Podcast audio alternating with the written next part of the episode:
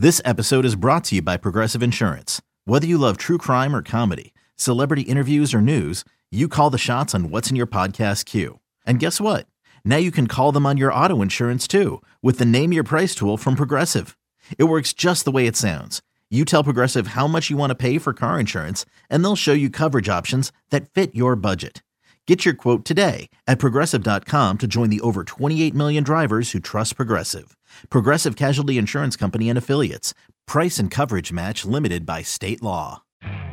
You could spend the weekend doing the same old whatever, or you could conquer the weekend in the all-new Hyundai Santa Fe. Visit HyundaiUSA.com for more details. Hyundai, there's joy in every journey. eBay Motors is here for the ride. Remember when you first saw the potential?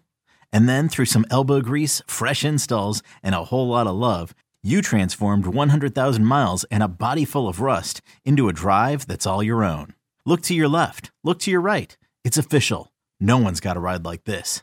There's nothing else that sounds like, feels like, or looks like the set of wheels in your garage. With over 122 million parts, you can make sure your number one ride or die stays running smoothly, so there's no limit to how far you can take it. Brake kits, turbochargers, engines, exhaust kits, roof racks, LED headlights, bumpers, whatever your baby needs, eBay Motors has it. And with eBay Guaranteed Fit, it's guaranteed to fit your ride the first time, every time, or your money back. Plus at these prices, well, you're burning rubber, not cash. Keep your ride or die alive at ebaymotors.com. Eligible items only. Exclusions apply. We gotta win, Larry. We gotta win. Yep. I don't know why that tune came to mind. I did not know A, that you had a trumpet ready and on standby, and B, that you played it so well. I didn't know. I wasn't expecting any of that. Always. I have all of that stuff ready to go. I even have, I remember a sad trombone, which we do not need today at all. Not necessary today. Victory trumpet. Oh, I'm sorry, Kevin. This just in. The Seattle Seahawks were just flagged for illegal formation the day after the game. Wow, that is tough luck right there. They got a lot of penalties yesterday, 130 yards. The Rams beat this is Welcome to the Bandwagon, by the way. I'm Kevin Schatz. Mm-hmm. That's Larry Morgan. The Rams beat the Seahawks, which is great. We're used to talking about losses on this podcast, so we're very happy to be talking about a victory. And yeah, the Seahawks were just penalized like crazy. I had never heard this before. I was listening to the radio on Jack FM for part of the broadcast of the game, and they say that typically your penalty yardage, you can give yourself a point for every 10 yards of penalties. So I believe they had 130 yards of penalties, and that would equal Correct. 13 points went to the Rams, and it's like, yeah, that'll do it every time, won't it? Yeah. Look, any win is a win, and very important to the Rams right now to take what we can get.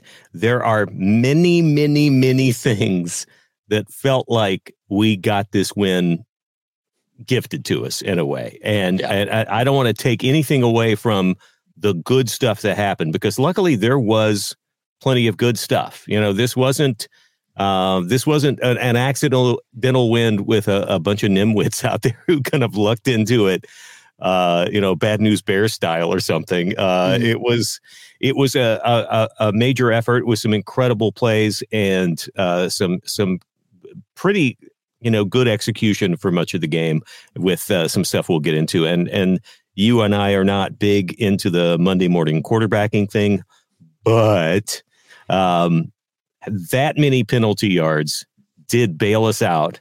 There was at least one questionable call near the end of the game that at least the commentators on Fox were absolutely adamant was a bad call. CBS.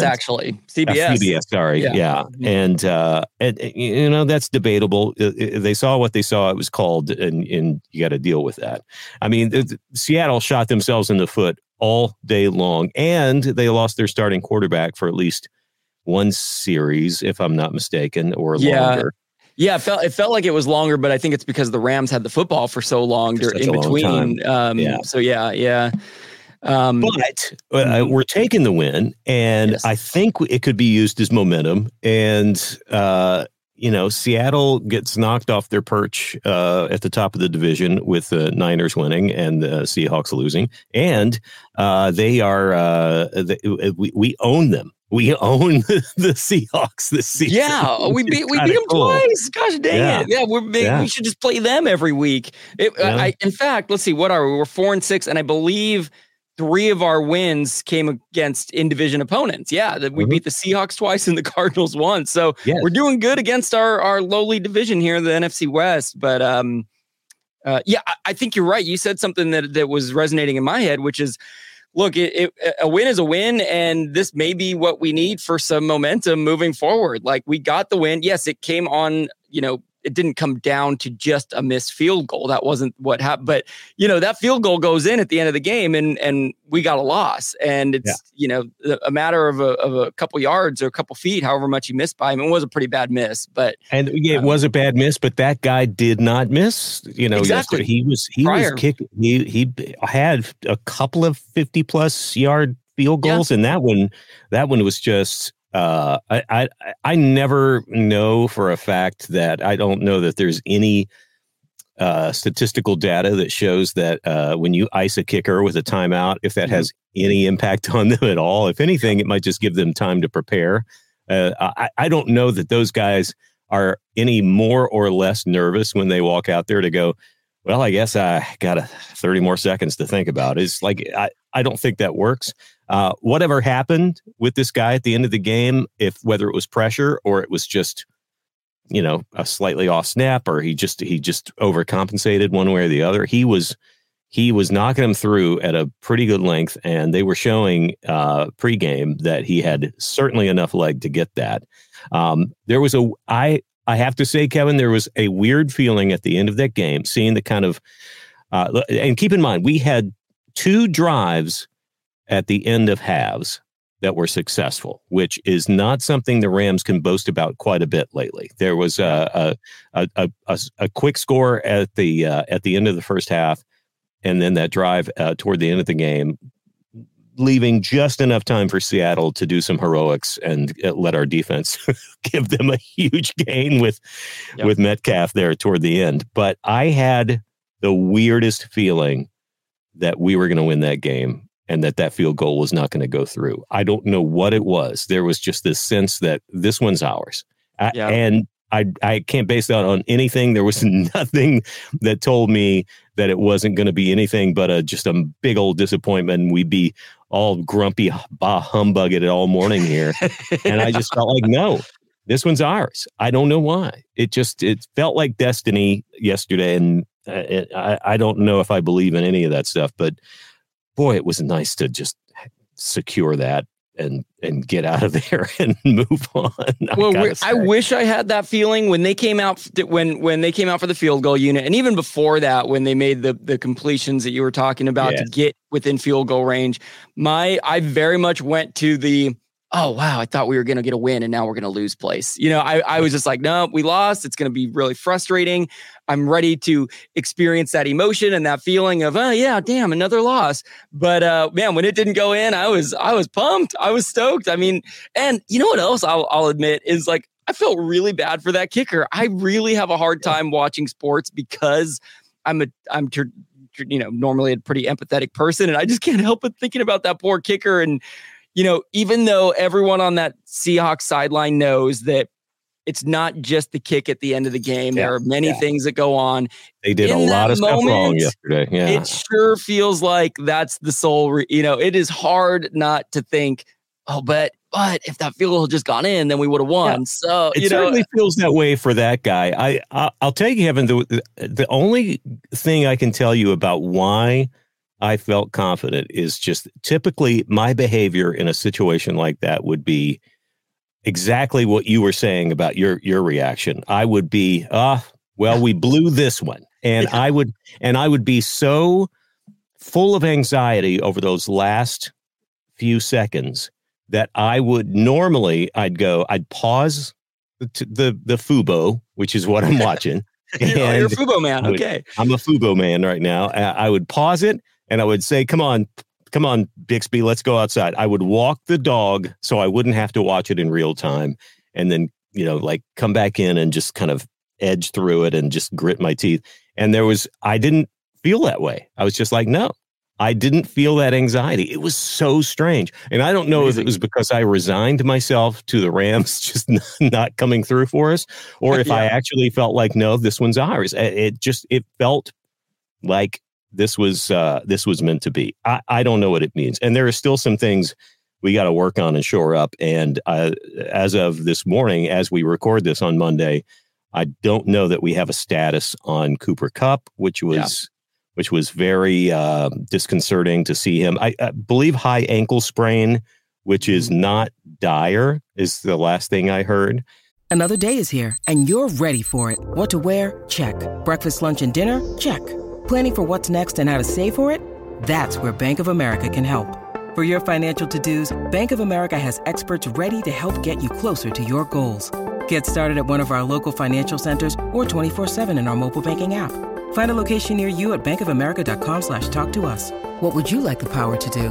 Mobile banking requires downloading the app and is only available for select devices. Message and data rates may apply. Bank of America NA, member FDIC. So I will say if I can get into a few random thoughts here, and please, I had a few more and they've completely dissolved in my brain this morning. But I had like cotton candy, just like that raccoon going after that cotton candy, and it gets wet and it just dissolves away. Yeah, I had a couple at least, and maybe something will jog my memory, and we can go back and forth if you've got your own random thoughts. I've got a few. Yeah. I spent way too much time admiring the military-style hoodies that the Rams staff was wearing. Spent a ton of time going.